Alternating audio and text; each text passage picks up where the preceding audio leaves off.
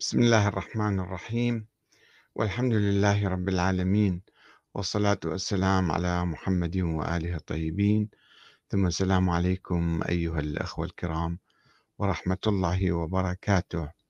هذه الحلقة الرابعة والخمسون من كتاب استراتيجية الرسول الأعظم صلى الله عليه وآله في الدعوة للإسلام. وهذا هو الباب الخامس من الجزء الثاني والفصل الثالث من هذا الباب تحت عنوان نشوء ظاهرة النفاق في المجتمع المسلم. ونتحدث اليوم عن جزء من هذه الظاهرة آه، النفاق في بدر وأحد. نتجت عن سياسة الأسلمة السياسية بالترغيب والترهيب التي يتبعها النبي الأكرم في المدينة المنورة نتجت عن هذه السياسة ظاهرة النفاق في المجتمع الإسلامي. وقد تحدث القرآن عن تلك الظاهرة في بداية سورة البقرة أي في بداية مجيء النبي إلى المدينة فقال ومن ومن الناس من يقول آمنا بالله وباليوم الآخر وما هم بمؤمنين يخادعون الله والذين آمنوا وما يخدعون إلا أنفسهم وما يشعرون. في قلوبهم مرض. فزادهم الله مرضا ولهم عذاب أليم بما كانوا يكذبون. وإذا قيل لهم لا تفسدوا في الأرض قالوا إنما نحن مصلحون. ألا إنهم هم المفسدون ولكن لا يشعرون. وإذا قيل لهم آمنوا كما آمن الناس قالوا أنؤمن كما آمن السفهاء؟ ألا إنهم هم السفهاء ولكن لا يعلمون. وإذا لقوا الذين آمنوا قالوا آمنا. وإذا خلوا إلى شياطينهم قالوا إنا معكم إنما نحن مستهزئون. الله يستهزئ بهم ويمدهم في طغيانهم يعمهون. أولئك الذين اشتروا الضلالة بالهدى فما ربحت تجارتهم وما كانوا مهتدين. مثلهم كمثل الذي استوقد نارا فلما أضاءت ما حوله ذهب الله بنورهم وتركهم في ظلمات لا يبصرون. صم بكم عمي فهم لا يرجعون. أو كصيب من السماء فيه رعد وبرق يجعلون أصابعهم في آذانهم من الصواعق. حذر الموت والله محيط بالكافرين. يكاد البرق يخطف أبصارهم. كلما أضاء لهم مشوا فيه. وإذا أظلم عليهم قاموا ولو شاء الله لذهب بسمعهم وأبصارهم. إن الله على كل شيء قدير. البقرة من 8 إلى 20 وتحدث القرآن عن المنافقين في آية أخرى نزلت في أوائل عهد النبي في المدينة وهي يا أيها الرسول لا يحزنك الذين يسارعون في الكفر من الذين قالوا آمنا بأفواههم ولم تؤمن قلوبهم.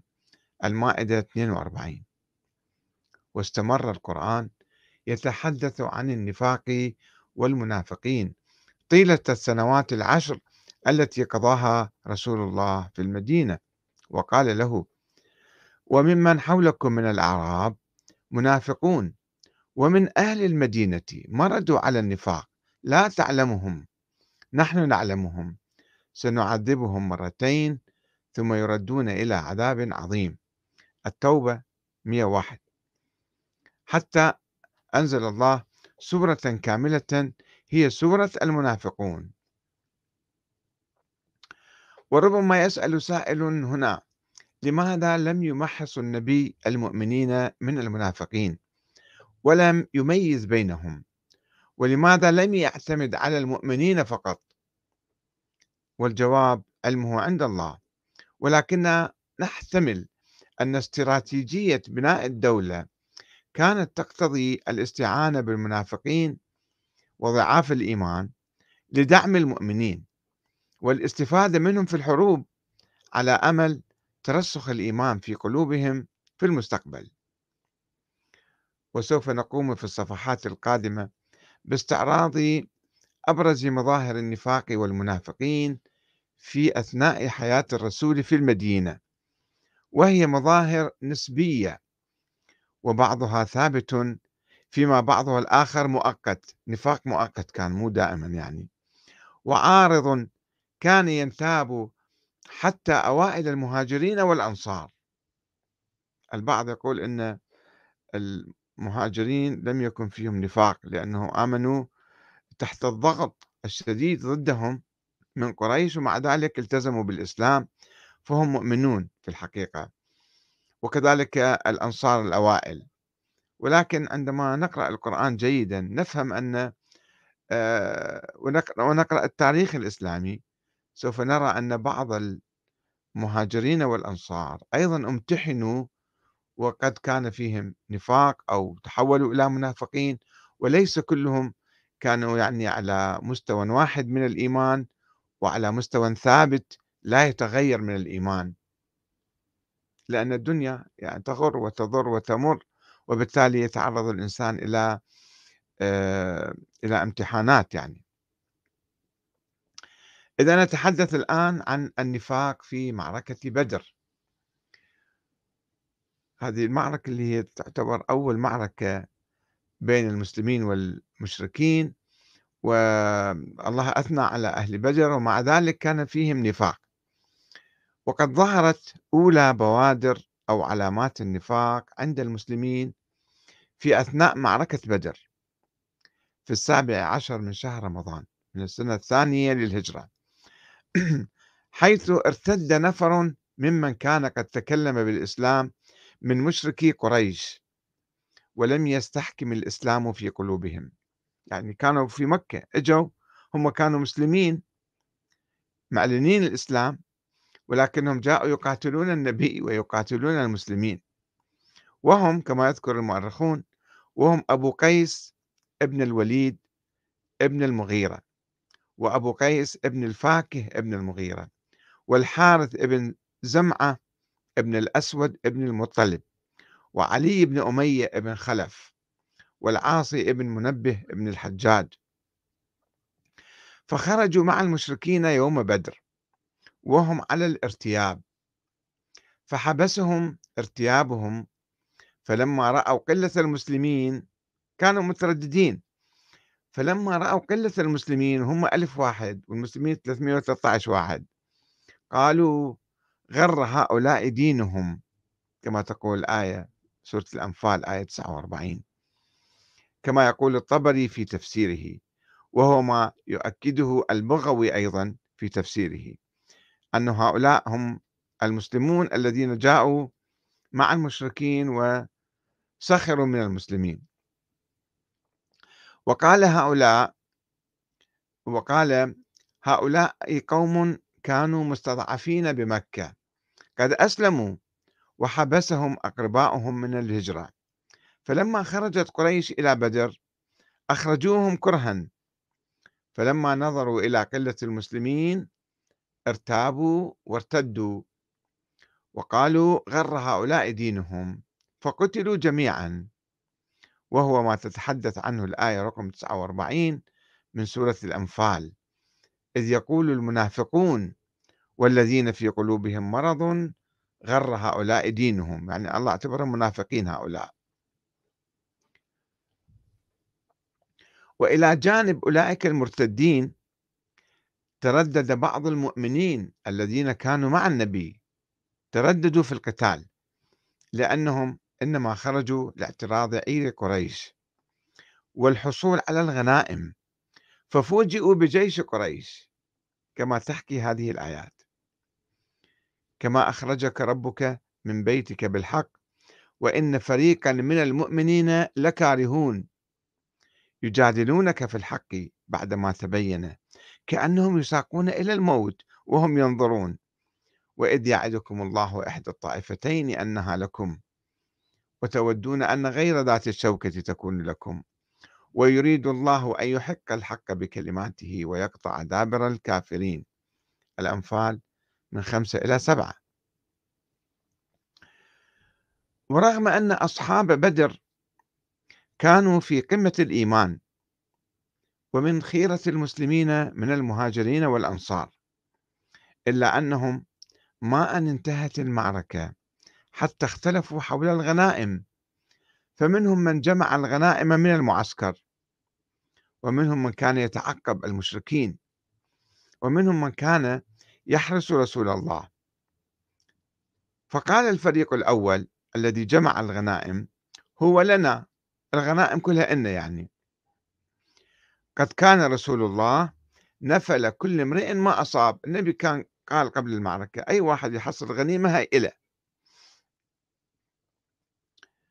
وقال الذين كانوا يقاتلون العدو ويطلبونهم لولا نحن ما أصبتموه لنحن شغلنا القوم عنكم حتى أصبتم ما أصبتم. يعني إحنا رحنا أبعدناهم فأنتم لميتوا الغنائم آه، وأخذتوها لكم كلها. وقال الذين يحرسون رسول الله والله ما أنتم بأحق به منا. لقد رأينا أن, أن نقتل العدو إذ ولانا الله. ومنحنا أكتافهم. ولقد رأينا أن نأخذ المتاع حيث لم يكن دونه ما يمنعه. إحنا كان نقدر ننزل ونأخذ الغنائم. ولكن خفنا على رسول الله كرة العدو. يعني يرجع مرة ثانية يقتلون النبي. فقمنا دونه. فما أنتم بأحق به منا. يعني أنتم شنو أخذتوا الغنائم كلها؟ وإحنا كنا نقدر ننزل ونلم الغنائم ولكن ما فعلنا. فصار خلاف بين هؤلاء الفرقاء الثلاثة بالحقيقة.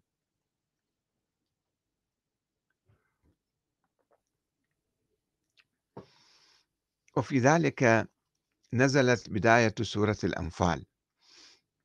يسألونك عن الأنفال. قل الأنفال لله والرسول. فاتقوا الله وأصلحوا ذات بينكم. صالحوا. وأطيعوا الله ورسوله إن كنتم مؤمنين.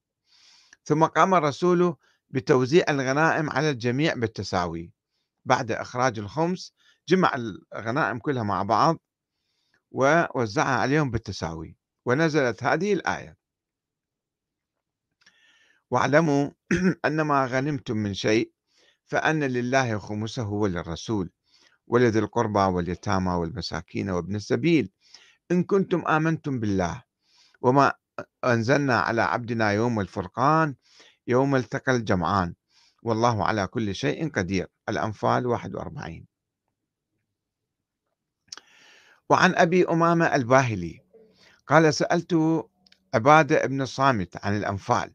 ما هي الأنفال؟ فقال فينا معشر أصحاب بدر نزلت حيث اختلفنا في النفل يعني في الغنائم.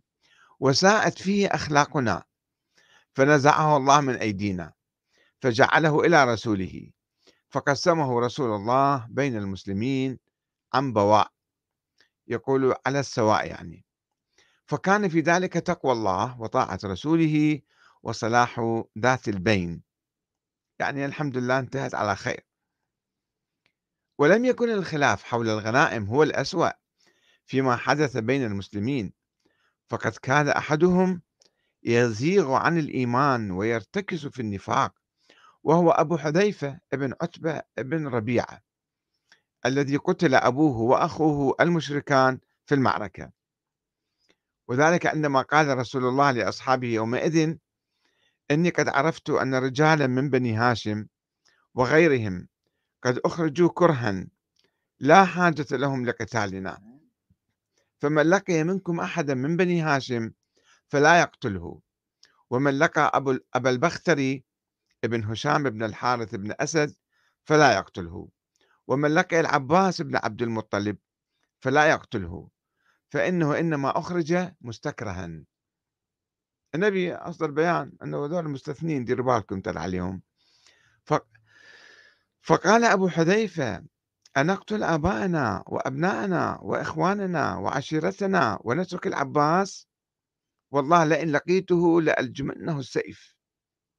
أنا حقتله ما, ما استمع إلى كلام رسول الله يعني اتحدى النبي في ذلك. فبلغت رسول الله هاي الكلمة مالته وصلت للنبي. فجعل يقول لعمر بن الخطاب النبي يقول لعمر يا أبا الحفص أما تسمع إلى قول أبي حذيفة؟ يقول أضرب وجه عم رسول الله بالسيف. فقال عمر يا رسول الله دعني فلا أضربن عنقه بالسيف. فوالله لقد نافق هذا صار منافق ارتد يعني. هو مؤمن كان يقاتل معهم ولكنه نافق.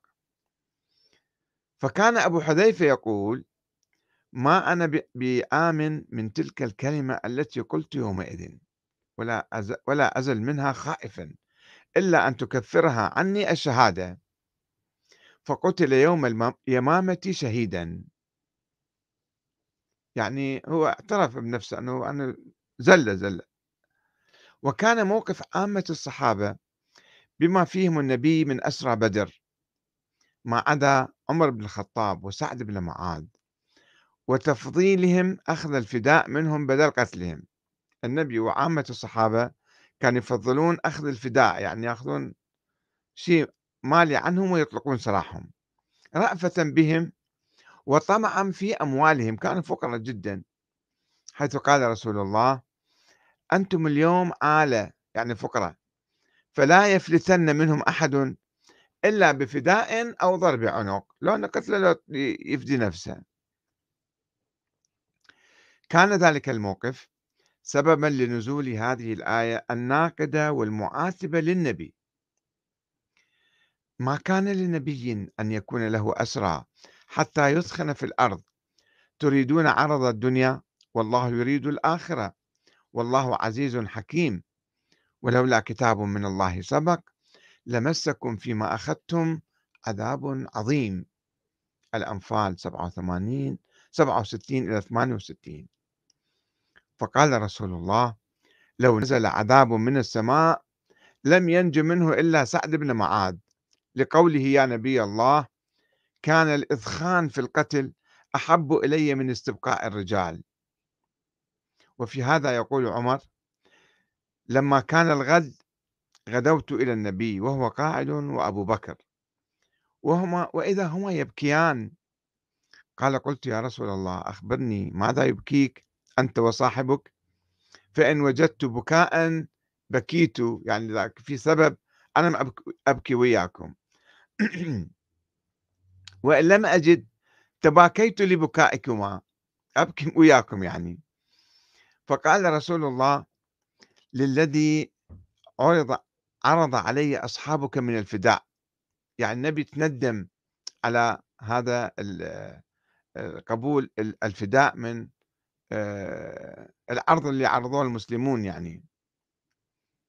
والله عاتبه بتلك الآية. هذا كان النفاق في معركة بدر من الطرفين من المسلمين الذين جاءوا مع المشركين ومن داخل أصحاب بدر الذين اختلفوا حول الغنائم.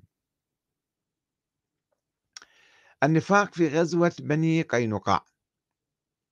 وإذا كان التردد والردة والنفاق قد ظهر في صفوف أصحاب بدر فقد كان من المتوقع أن يظهر في بعض المسلمين حديثا المسلمين حديثا استوهم كانوا مسلمين ممن لم يشارك في بدر ولا سيما في زعيم الخزرج عبد الله بن أبي بن سلول الذي كان يعد نفسه ليصبح ملكا على المدينة قبل أن يهاجر إليها الرسول. فشعر بأن الرسول قد سلبه ملكه وكانت لا تزال لديه علاقات قوية مع حلفائه من اليهود. وقد تجلت حقيقة إيمانه في موقفه المعارض لقرار الرسول إعدام أسرى يهود بني قينقاع بعد أن ذهب الرسول إليهم في أعقاب معركة بدر في شوال من السنة الثانية للهجرة وجمعهم في السوق ثم قال يا معشر اليهود احذروا من الله عز وجل مثل ما نزل بقريش من النقمة يعني في بدر وأسلموا. فإنكم قد عرفتم أني نبي مرسل تجدون ذلك في كتابكم وفي عهد الله إليكم. ولما رفضوا الإسلام حاصرهم النبي خمس عشرة ليلة حتى نزلوا على حكم رسول الله. فكتفهم وكانوا سبعمائة رجلا وأراد قتلهم. فرفض عبد الله بن أبي ذلك. وقال يا محمد أحسن في موالية وكانوا حلفاء الخزرج. فأبطأ عليه النبي ما دار له بال يعني. فقال يا محمد أحسن في موالية. فأعرض النبي عنه. فأدخل يده في جيب رسول الله يعني مسكه هكذا. فقال أرسلني النبي قال أرسلني اتركني يعني. وغضب حتى رأوا في وجهه ظلالا يعني تلونا. ثم قال ويحك أرسلني اتركني؟ قال لا والله لا أرسلك حتى تحسن إلى موالية أربعمائة حاسر وثلاثمائة دارع قد منعوني من الأسود والأحمر. تحصدهم في غداة واحدة؟ وإني والله لا أمن وأخشى الدوائر. فقال رسول الله هم لك. ثم أمر رسول الله بإجلائهم من المدينة. النفاق في غزوة أحد. وظهر النفاق في صفوف المسلمين في معركة أحد أكثر مما ظهر في بدر.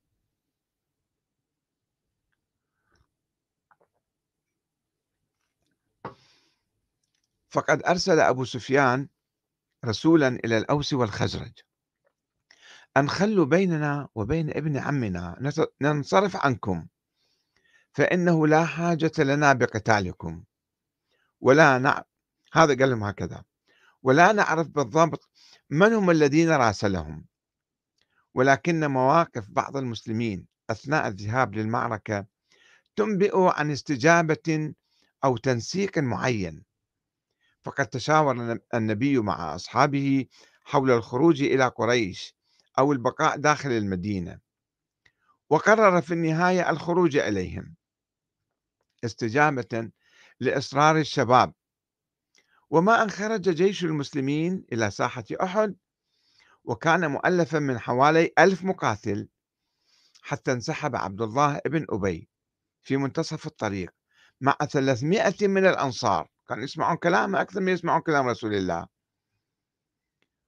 وانتقد النبي قائلا عبد الله بن أبي انتقد النبي قائلا أطاعهم فخرج وعصاني لأنه هو كان يرى أنه يقاتل داخل المدينة وما يخرج برا بالصحراء.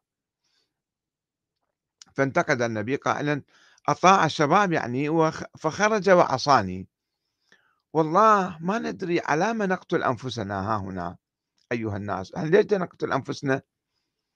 فرجع بمن اتبعه من الناس من قومه من أهل النفاق وأهل الريب. 300 واحد رجعوا ثلث الجيش يعني. فتبعهم أبو جابر السلمي يدعوهم. قال ليش رجعتوا؟ تعالوا ارجعوا وحدة الصف. فلما غلبوه وقالوا له ما نعلم قتالا ما نعتقد راح يصير حرب يعني. ولئن أطعتنا لترجعن معنا. تعال ارجع معنا أنت أيضا. هذول قسم وهم الطائفتان أخريان. هم بنو سلمة وبنو حارثة. بالرجوع حين رجع عبد الله بن أبي لما شافوا هذا رجع هم هم هموا بالرجوع. وهو ما هز معنويات المسلمين في وقت عصيب جدا. وعندما بدأت المعركة عين رسول الله خمسين راميا على جبل. وقال لهم انضحوا عنا الخيل بالنبل. ضربوهم حتى لا يأتونا من خلفنا. إن كانت لنا أو علينا. المعركة شلون ما تكون؟ أنتم أبقوا في مكانكم. فاثبتوا مكانكم. لا نؤتين من قبلكم. من طرفكم. لا يجون يجون من وراء حتى يقتلونا. وعندما كانت الغلبة الأولى للمسلمين وهرب القرشيون من أمامهم وتركوا معسكرهم بكل ما فيه. هب المسلمون لجمع الغنائم. فجعل الرماة اللي فوق واحد خمسين واحد يقولون الغنيمة الغنيمة راحوا الغنيمة كلها أخذوها جماعة. أدركوا الغنيمة قبل أن يسبقونا إليها. ولم يلتزموا بوصية رسول الله. فالتف خالد بن الوليد على المسلمين من خلف الجبل وقضى على من تبقى من الرماة. قسم منهم نزلوا وقسم بقوا قليل من عندهم ولم يلبث المسلمون الذين كانوا منشغلين بجمع الغنائم إلا أن رأوا المشركين فوق رؤوسهم يعملون فيهم السيف ويقتلون منهم سبعين ويشردونهم ويلحقون بهم ويلحقون بهم هزيمة كبرى. وهرب معظم المسلمين. وتركوا النبي وحيدا إلا من بضعة أشخاص. فأصيب بحجر وكسر أنفه ورباعيته وشج فجعل الدم فجعل الدم يسيل على وجهه وجعل يمسح الدم عن وجهه. وفشى في الناس أن رسول الله قد قتل. فقال بعض المسلمين ليس لنا رسولا إلى عبد الله بن أبي. فيأخذ لنا أمنة من أبي سفيان. دول كانوا يقاتلون ويا النبي. المرة أيضا ازداد نفاقهم يعني. أنه خلينا نروح ناخذ أمان حتى نخلص. يا قوم إن محمدا قد قتل. فارجعوا إلى قومكم قبل أن يأتوكم فيقتلوكم. فقال أنس بن النضر يا قوم إن كان محمد قتل فإن رب محمد لم يقتل. فقاتلوا على ما قاتل عليه محمد. اللهم إني أعتذر إليك مما يقول هؤلاء وأبرأ إليك مما جاء به هؤلاء. ثم شد بسيفه فقاتل حتى قتل. وقد كانت معركة أحد نكسة كبيرة للمسلمين. كشفت حقيقة إسلام الكثير منهم أنه يعني في درجات مختلفة. وقد تحدث القرآن عن هذه الهزيمة ودور النفاق والمنافقين فيها فقال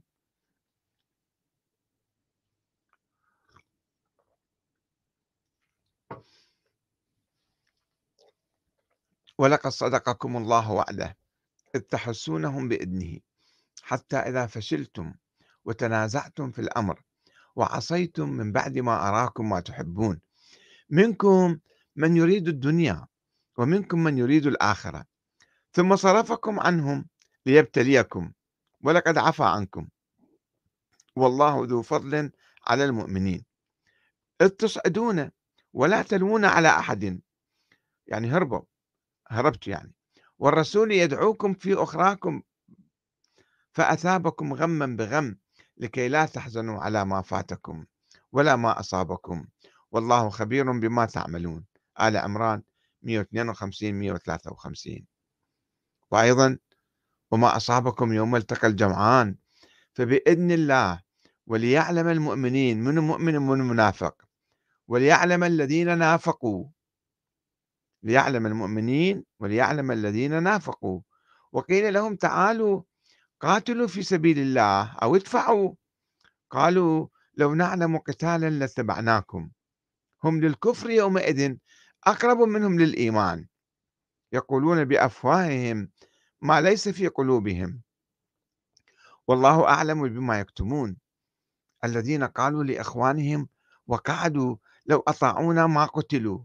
قل فادرأوا عن أنفسكم الموت إن كنتم صادقين.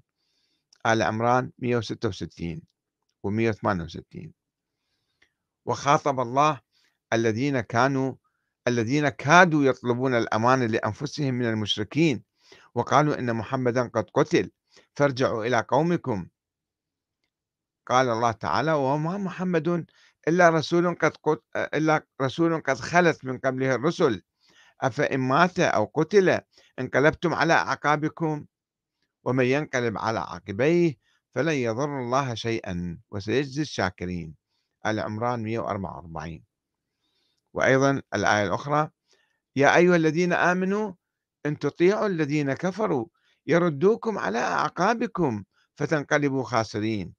آل عمران 149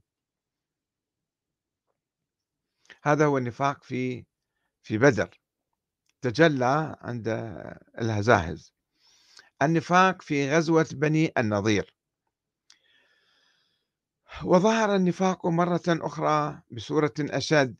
في أثناء حصار النبي ليهود بني النضير في العام الرابع حيث حاول زعيم الخزرج عبد الله بن أبي الانشقاق عن صف المسلمين والتمرد على قرار الحصار والحرب بل ومحاربة المسلمين.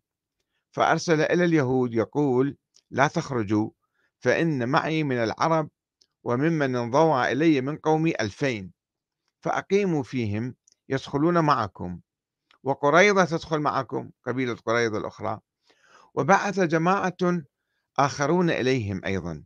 أن أثبتوا وتمنعوا لا تستسلمون للنبي. فإن فإنا لن نسلمكم. وإن قتلتم قاتلنا معكم. وإن أخرجتم خرجنا معكم.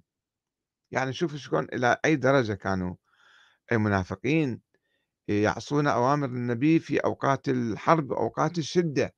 ويخونون النبي ولا يتحالفون مع أعداء الإسلام. وهو ما عبر عنه القرآن الكريم بما يلي.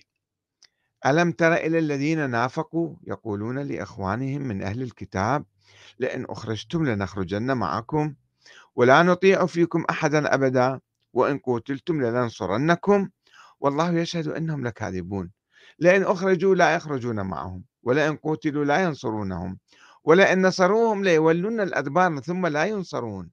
لأنتم أشد رهبة في صدورهم من الله.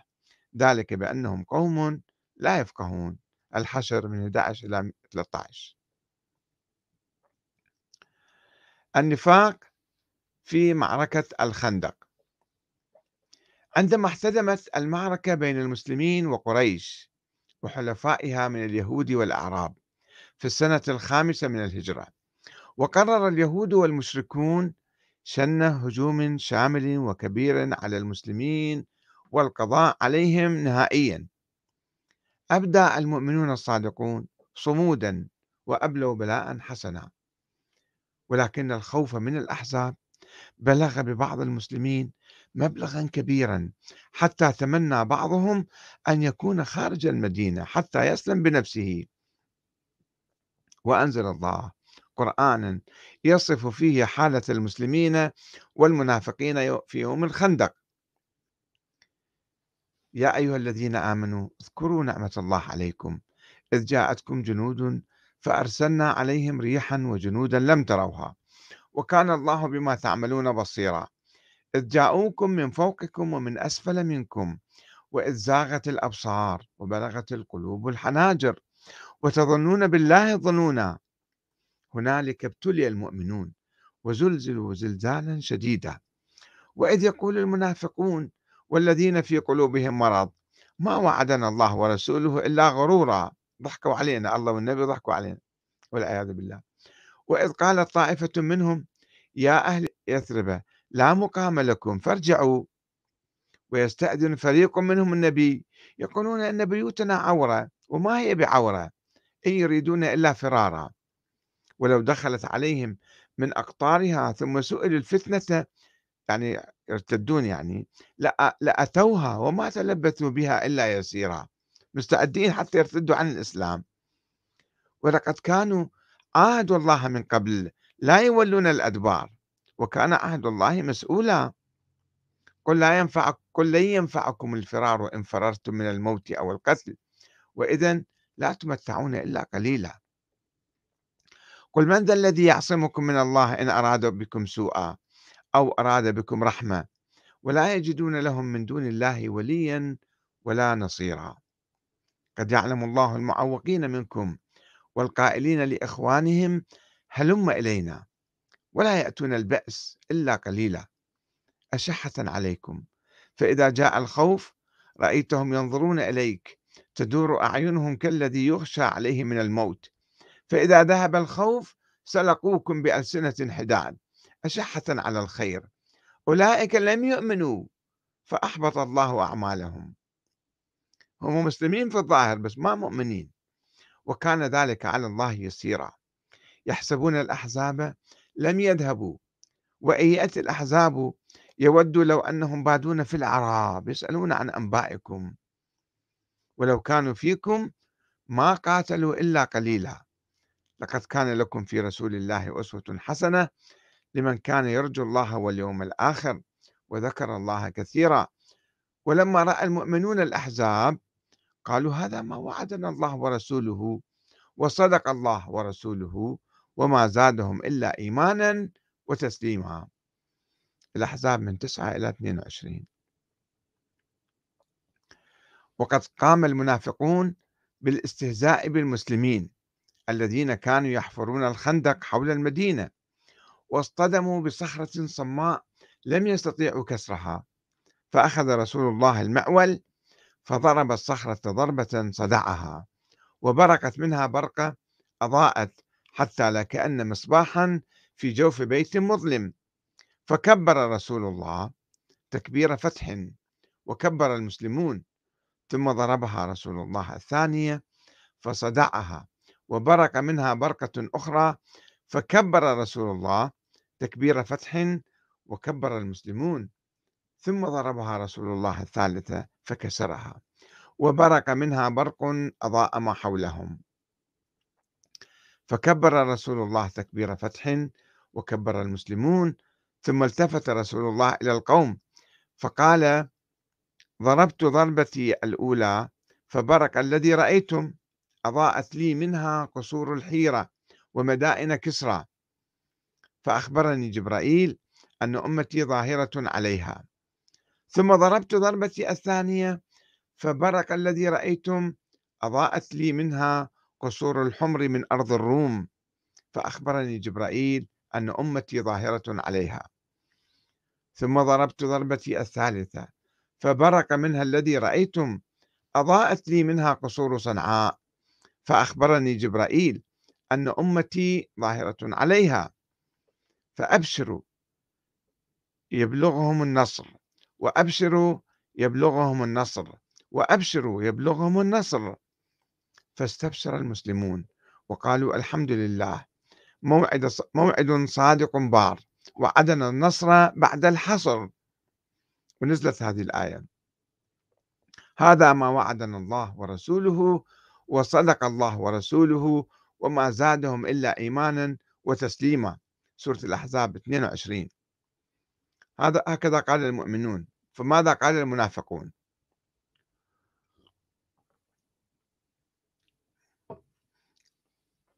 وقال المنافقون ألا تعجبون؟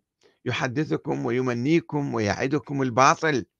يخبركم أنه يبصر من يثرب قصور الحيرة ومدائن كسرى وإنها تفتح لكم وأنتم تحفرون الخندق ولا تستطيعون أن تبرزوا. فأنزل الله. وإذ يقول المنافقون والذين في قلوبهم مرض ما وعدنا الله ورسوله إلا غرورا. الأحزاب 12 يقول آه، حذيفة بن اليمان. هذا كان مثل مسؤول المخابرات عند النبي الحقيقة آه، والله لقد رأيتنا مع رسول الله بالخندق ثم التفت إلينا فقال من رجل يقوم فينظر لنا ما فعل القوم ثم يرجع؟ يروح إلى معسكر المشركين يعني. يشرط له رسول الله أنه يرجع. يقول يرجع.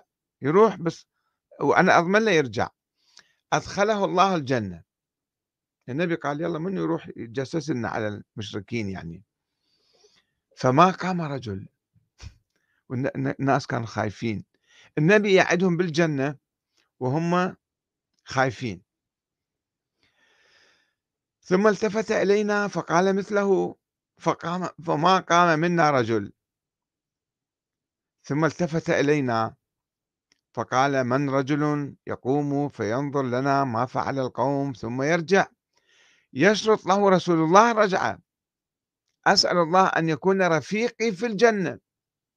هكذا كان يقول النبي فما قام رجل من القوم من شدة الخوف وشدة الجوع وشدة البرد. فلما لم يقم أحد دعاني رسول الله. فلم يكن لي بد من القيام. بعد أن استحيت يعني. النبي قال لي تعال أنت. فلم يكن لي بد من القيام حين دعاني. فقال يا حذيفة اذهب فادخل في القوم فانظر ماذا يفعلون. يعني هكذا هم مؤمنون كانوا ولكن الإيمان أحيانا ينخفض والخوف يغلب على الإنسان في الحقيقة ويرتفع النفاق أو نسبة النفاق ترتفع. يعني المؤمنون مهما كان إيمانهم قوي وعالي وثابت أحيانا يتعرضون إلى نكسات وإلى آه، انخفاض وتراجع في نسبة الإيمان. نسأل الله أن يثبتنا على الإيمان ويهدينا الصواب ويبعد عنا النفاق والمنافقين. وإن شاء الله نتحدث لكم في الحلقة القادمة عن النفاق في حديث الإفك. والسلام عليكم ورحمة الله وبركاته.